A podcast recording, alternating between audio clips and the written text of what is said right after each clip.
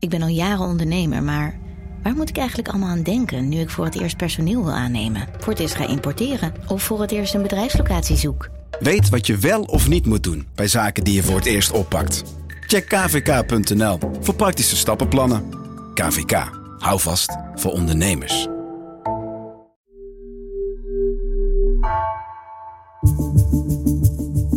Vanaf de redactie van NRC het verhaal van vandaag. Mijn naam is Floor Boon.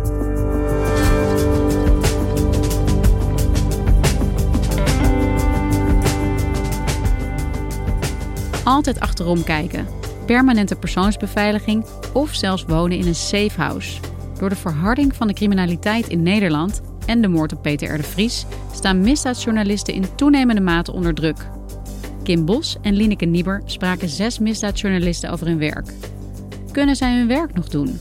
En wat betekent dit voor de journalistiek?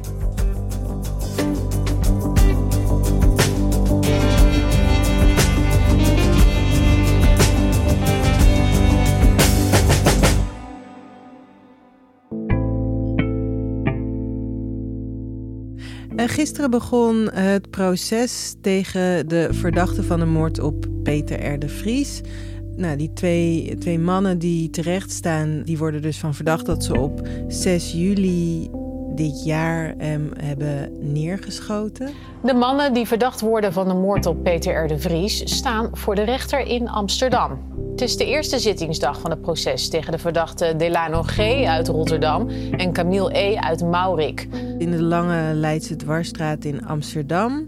En dit was nog maar de eerste regiezitting, dus er wordt nog, werd nog niet veel inhoudelijk uh, behandeld. En uh, dat zal waarschijnlijk pas volgend jaar gaan gebeuren. De vraag is eigenlijk waarom Peter R. de Vries is neergeschoten.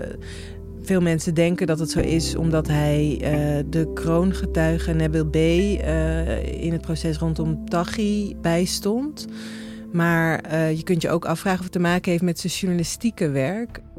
Na de moord op Peter de Vries zei Mark Rutte meteen... Een aanslag op de vrije journalistiek die zo wezenlijk is voor onze democratie. Voor de buitenwereld was de moord op Peter R. de Vries eigenlijk meteen een aanval op een journalist. En de moord op hem heeft ook erg veel impact op zijn collega's, uh, andere Nederlandse misdaadjournalisten. Voor hen is het eigenlijk het uh, laatste dieptepunt in een reeks van uh, ja, situaties waarin de misdaadjournalistiek onder druk kwam te staan. En uh, Paul Vugs, dat is de misdaadjournalist voor het Parool, die, die vertelde ook dat in die wereld van misdaadjournalisten en ook van andere mensen rondom het proces van Taghi, uh, dat die allemaal wel aan elkaar vragen van ja, wie is de volgende? Welk poppetje in onze rechtsstaat gaat er nu aan? Het is een raar, maar niet geheel denkbeeldig idee dat, dat je risico loopt. En dat heel veel mensen ook wel bang zijn dat zij zelf misschien de volgende zijn. Ja, want Kim, jij uh, hebt samen met Lineke Nieber... hebben jullie verschillende Nederlandse misdaadjournalisten gesproken... van verschillende media over hun werk. Wat wilden jullie precies weten? Ja, wij waren eigenlijk benieuwd naar, naar hoe hun vak de afgelopen jaren is veranderd, hoe zij hun werk uitvoeren. Uh, ze schrijven over, over de criminele wereld en dat brengt altijd, dachten wij, wel gevaar met zich mee. En hoe is dat nu en, en waarom doen ze het eigenlijk? Waarom stoppen ze er eigenlijk niet gewoon mee als het gevaar met zich meebrengt? En met wie hebben jullie allemaal gesproken? Um, we hebben gesproken met uh, Paul Vugs van het Parool, Marjan Huske, die lang voor Vrij Nederland heeft gewerkt en nu uh, de Willem-podcast maakt over Willem Holleder. Uh, Hessel de Ree voor BN De Stem, Jos Emons, die voor de Limburger werkte. En Mick van Wely voor de Telegraaf en natuurlijk onze eigen Jan Meijers die voor NRC verslag doet. Ja. Ja, want het vak van misdaadjournalist lijkt een gevaarlijk vak op dit moment en ook te zijn geworden, zeker sinds de moord op Peter R. de Vries. Maar is dat inderdaad ineens zo? Of was het eigenlijk altijd al gevaarlijk om misdaadjournalist te zijn? Misdaadjournalisten hebben altijd meer dan, dan normale journalisten te maken met de onderwereld. En, en dat brengt ook altijd wel wat gevaar met zich mee. Alleen de laatste jaren, zeggen alle misdaadjournalisten, is de georganiseerde misdaad verruwd. En zij publiceren daarover. En dat heeft direct zijn weerslag op, op het gevaar van het vak. En is er een moment aan te wijzen, een soort kantelpunt vanaf wanneer dat gebeurde? Ja, er heeft eigenlijk een reeks gebeurtenissen plaatsgevonden die wel laten zien dat de misdaadjournalistiek een nieuw tijdperk is ingegaan. In 2016 werd uh, Martin Kok vermoord. Dat was een, uh, nou ja, een gepensioneerd uh, crimineel en daarna een misdaadblogger, want hij wilde eigenlijk een beetje naar de bovenwereld om verslag te doen van de wereld die hij zo goed kende. Afgelopen nacht werd hij geliquideerd. Martin Kok, de voormalig crimineel die de drijvende kracht was achter de misdaadwebsite Flinders Crime. En is ook duidelijk door wie hij is vermoord? Martin Kok schreef heel veel over de cocaïnemafia. En het vermoeden is dat dat ook komt uit de georganiseerde misdaad en dan uit de, het netwerk rondom Taghi. En in 2017 was alweer een nieuwe stap in dat toenemende gevaar voor, voor, voor misdaadjournalisten. Toen kreeg Paul Vugts persoonsbeveiliging en hij moest naar een safehouse. Kijk, ik had in 2017 een hele reeks artikelen geschreven in Parool en uiteindelijk mijn recentste boek, Afrekeningen, uh, gepubliceerd. En uh, daarin konden specifieke Amsterdams Marokkaanse criminelen lezen uh, dat ik meer wist over bepaalde liquidaties dan zij dachten dat bekend was. Dat en dat zij dacht dat ook bij de overheid bekend was. En dat er ineens dreiging was, dat ontdekte hij zelf via de bronnen die hij heeft in, in, in de onderwereld. Die bronnen die zeiden ineens tegen Paul, je moet, echt, je moet nu echt gaan uitkijken. Men heeft besloten bij dood te schieten.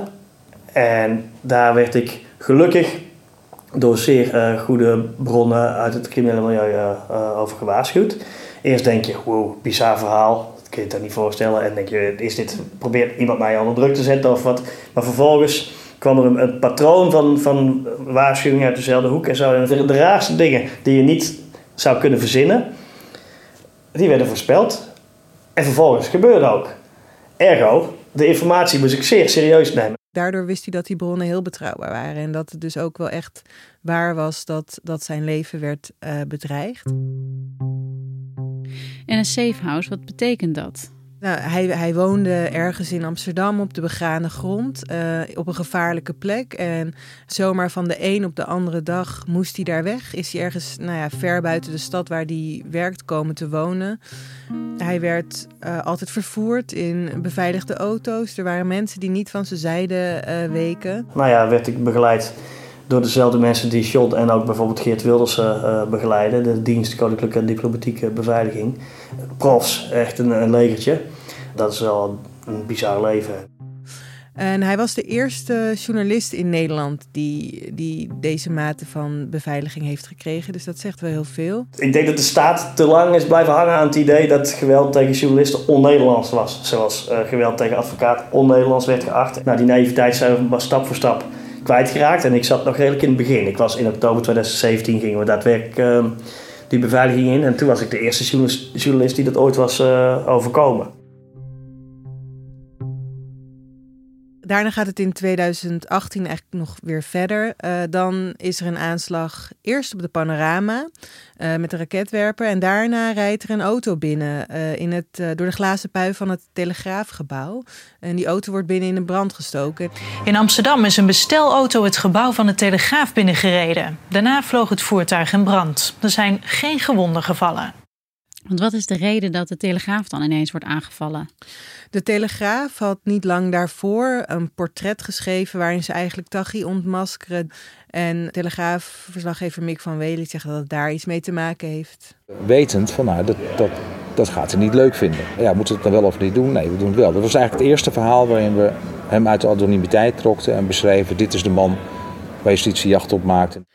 Ja, en de laatste stap was deze zomer dus de moord op, op Peter R. de Vries, ja, de bekendste misdaadverslaggever van ons land. Nee, want Kim, er is ja, zeker nog niets bewezen. De rechtszaak is pas gisteren begonnen, maar de naam van Ridwan Taghi valt wel vaak als we het hebben over deze uh, gebeurtenissen. Is die groep rond Taghi ook de reden dat de criminaliteit zo verhard is in Nederland en dat journalisten ja, nu ook zoveel meer gevaar lijken te lopen? Ja, dat is wel uh, wat veel journalisten die we hebben gesproken constateren. We spraken Mick van Wely in, uh, in de grote hal, uh, de grote aankomsthal, zeg maar, bij de Telegraaf. En die, die is echt gepassioneerd over wat er aan de hand is. En dat kun je ook soms wel horen, omdat hij altijd met zijn hand op tafel slaat. Ik bedoel, Jezus, het is oorlog. Echt, ik, ik nu nog. Misschien denken jullie ook wel, joh, overdrijf niet met je telegraaf-dinges. het is oorlog. Het is, het is geen criminaliteit. Het is een narcoterreur. Er wordt een broer van de kroongetuige op. Er wordt een journalist op straat midden op dag aangevallen. Denk je dat dit het einde is? Jongens, we zijn al lang bezig. De volgende is een rechter of een officier van justitie. Tuurlijk zijn ze al lang bezig. Ik en wij zijn ook allebei uh, journalist. Ik ben gelukkig nog nooit bedreigd vanwege het werk dat ik doe. En ik hoop jij ook niet. En dat gebeurt dus bij misdaadjournalisten veel meer. Gaan ze dan ook op een andere manier om met hun informatie, die ze op een andere manier wegen? Ja, ook om hun eigen veiligheid te beschermen. Ja, de informatie die zij hebben en of ze die brengen, dat hangt soms samen met leven of dood. Dus ja, dat moeten ze wel anders wegen. Op vrijdag 8 oktober konden we heel goed zien hoe, uh, ja, hoe de misdaadjournalistiek onder druk staat en hoe dat eigenlijk leidt tot nieuwe overwegingen. Toen brachten vijf kranten tegelijkertijd het nieuws dat uh, Ridouan Taghi in de gevangenis uh, contact heeft met zijn neef. Goedemiddag. De politie heeft vandaag de neef van Ridouan Taghi, hoofdverdachte in het Marengo-proces, aangehouden. De 38-jarige man is ook advocaat van Taghi. En in onderschepte communicatie tussen hem en Taghi blijkt volgens het OM dat Taghi vermoedelijk bezig was een gewelddadige uitbraak te organiseren. En we weten ook uh, dat, ze dat, dat sommige van hen dat nieuws al heel erg lang wisten. En de vraag is natuurlijk, waarom is dat zo gegaan? Paul Vught vertelde dat hij er maandenlang buikpijn van heeft gehad dat hij niet publiceerde. Dus sommige misdaadjournalisten wisten dit al heel lang. Waarom hebben ze dat niet eerder bekendgemaakt? Die wisten natuurlijk niet wat daar inhoudelijk besproken werd tussen die twee. En in de loop van de tijd kwamen steeds meer journalisten hier ook achter. En werd steeds meer de vraag, ja, waar praten ze over? Waarom we het gedaan hebben? Omdat uh, dit om mensenlevens gaat. Uh, dus het belang dat uh, dat onderzoek voldragen zou raken, zodat het in elk geval duidelijk was. lijkt het erop dat die, dat die lijn in elk geval voor het voortzetten van misdrijven wordt gebruikt. Nou ja, wij hebben gevonden dat we uh, moesten wachten. Enerzijds dus justitie de kans moesten geven om dit onderzoek te volbrengen. En de recherche natuurlijk. Anderzijds uh, uh, ja, is het journalistiek gewoon niet rond, het verhaal nog. Als jij niet een indruk kunt krijgen wat de inhoud van, het, van de gesprekken zijn, dan blijft het neef is advocaat van Tachi. Maar ja, straks is die voorkomen te goede trouw. Het ging hier en om het maatschappelijk belang, maar het ging ook om, om, om mensenlevens misschien, om leven en dood. En zelf liep ze natuurlijk ook gevaar. Ja, want meestal publiceren journalisten zodra ze iets weten en dat ook daadwerkelijk kunnen bewijzen of aantonen, dan willen ze niets liever dan dat publiceren. Um, is dit dan een groot verschil tussen hoe andere journalisten te werk gaan? Ja, ik denk dat je hieraan heel goed zien uh, welke andere zaken zij ook nog uh, meewegen. Want zij kunnen dan ook onderdeel worden van zo'n misdaadverhaal als zij gaan publiceren. Nou goed, en, en uiteindelijk hebben we met vijf uh, verschillende media, de Volkskrant, NRC, Telegraaf, AD en het Parool, afgesproken dat we niet zouden publiceren voordat het onderzoek tot de aanhouding van Youssef Taghi had, zou hebben geleid. En ik denk niet dat dat eerder voorgekomen is in de misdaadjournalistieke historie. Een heel belangrijke reden daarvoor is ook veiligheid. Want als je met z'n vijven vertelt, dit is het nieuws, uh, dan spreid je ook het risico. Op deze schaal is dat nog nooit gebeurd. In de misdaadjournalistiek gebeurt het heel af en toe wel. En uh, Hessel de Ree bijvoorbeeld heeft dat ook wel eens gedaan met een uh, collega uit, uh, uit zijn regio. En um, dan zei hij, ja, ze gaan er niet twee of ze gaan ons niet allemaal omleggen. Hoe gaan de journalisten die jullie hebben gesproken eigenlijk om met die persoonlijke dreiging die de hele tijd om hun werk heen hangt? Ja, verschillend. Je begint niet met het werk in de wetenschap dat je bedreigd wordt. Dus het gaat eigenlijk stapje voor stapje. Um, Jan Meijers, onze collega, die vond ik wel mooi uitleggen. Die zei: Ja, het is een beetje alsof je kind voor het eerst naar de middelbare school gaat. Je ziet hem uh, met zo'n hele grote rugzak op zo'n veel te grote fiets stappen. En dat is allemaal een beetje spannend en zal het allemaal wel goed gaan. En dat voelt niet lekker. Maar ja, je kan dat, dat gevoel zet je opzij. Want je gaat, eh, dat kind blijft naar de school gaan. En je kan het niet, eh, niet je elke dag zo voelen. En zo normaliseert het eigenlijk. Ja, zo normaliseert het, ja. En hoe zit het met beveiliging? Want journalisten praten daar niet graag over. Net als politici niet graag praten over hoe hun beveiliging in elkaar zit. Maar ja, Paul Vugts heeft een tijdje in een safehouse gezeten. Worden ze nog steeds beveiligd? Geldt dat voor anderen ook nog op dit moment? Mick van Wely wordt beveiligd door uh, die dienst die ook uh, Geert Wilders uh, en, en, en, leden van het Koningshuis beveiligt. John van den Heuvel ook. En voor de rest is het een beetje onduidelijk of er onzichtbaar op de een of andere manier nog beveiliging is. En hoe grijpt dat in op hun levens? Ja, als je fulltime persoonsbeveiliging krijgt, dan is niks meer zoals het daarvoor was. Die, die maatregelen zijn aangescherpt.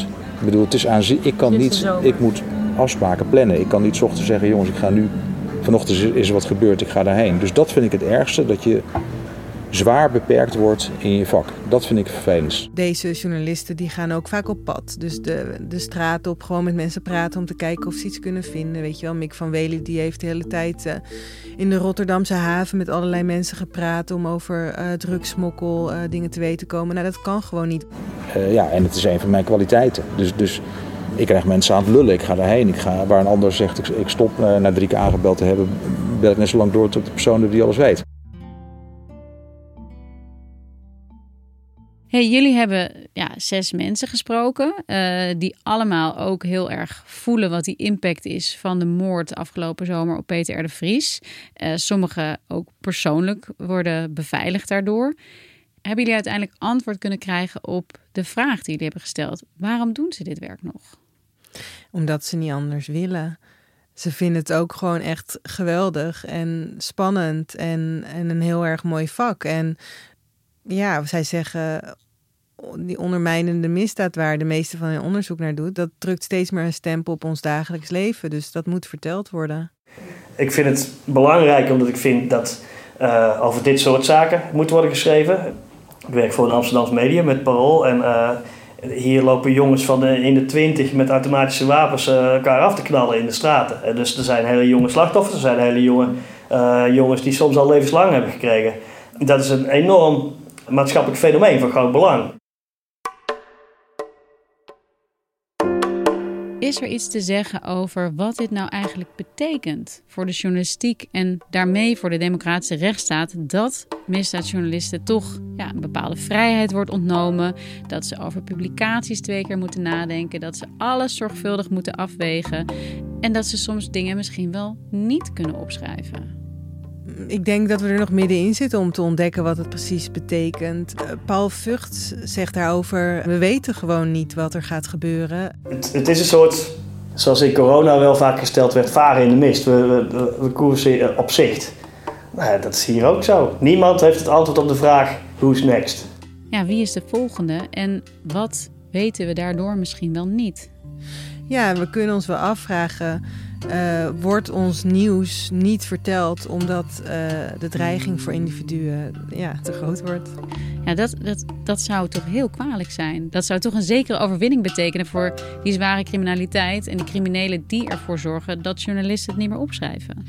Ja, uh, in de woorden van, van Mick van Wely zou dat betekenen dat we zijn bezweken aan de narcoterreur. Dus in die wereld, aanslag op de panorama, aanslag op de telegraaf, aanslag op uh, Martin Kok. Je onderschat niet de symbolische waarde daarvan. Hè? Wij winnen, dat idee is het. Dus je moet niet capituleren. Je, je, we, we, hebben, ik heb ook een verantwoordelijkheid voor de anderen. Op het moment dat nu één journalist zegt ik stop ermee, dan denken ze hé, hey, we, we, winnen, weet je wel. En, en, en, wie is de volgende? Dat kun je, dat kun je toch niet doen? Dat, dat is voor mij geen optie. Dankjewel, Kim. Dankjewel.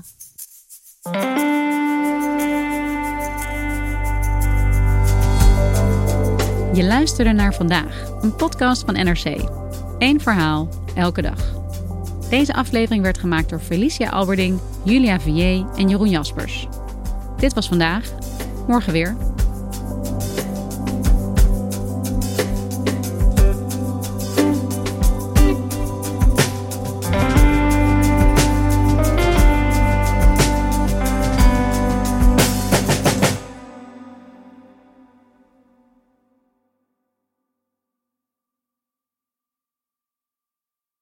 Technologie lijkt tegenwoordig het antwoord op iedere uitdaging.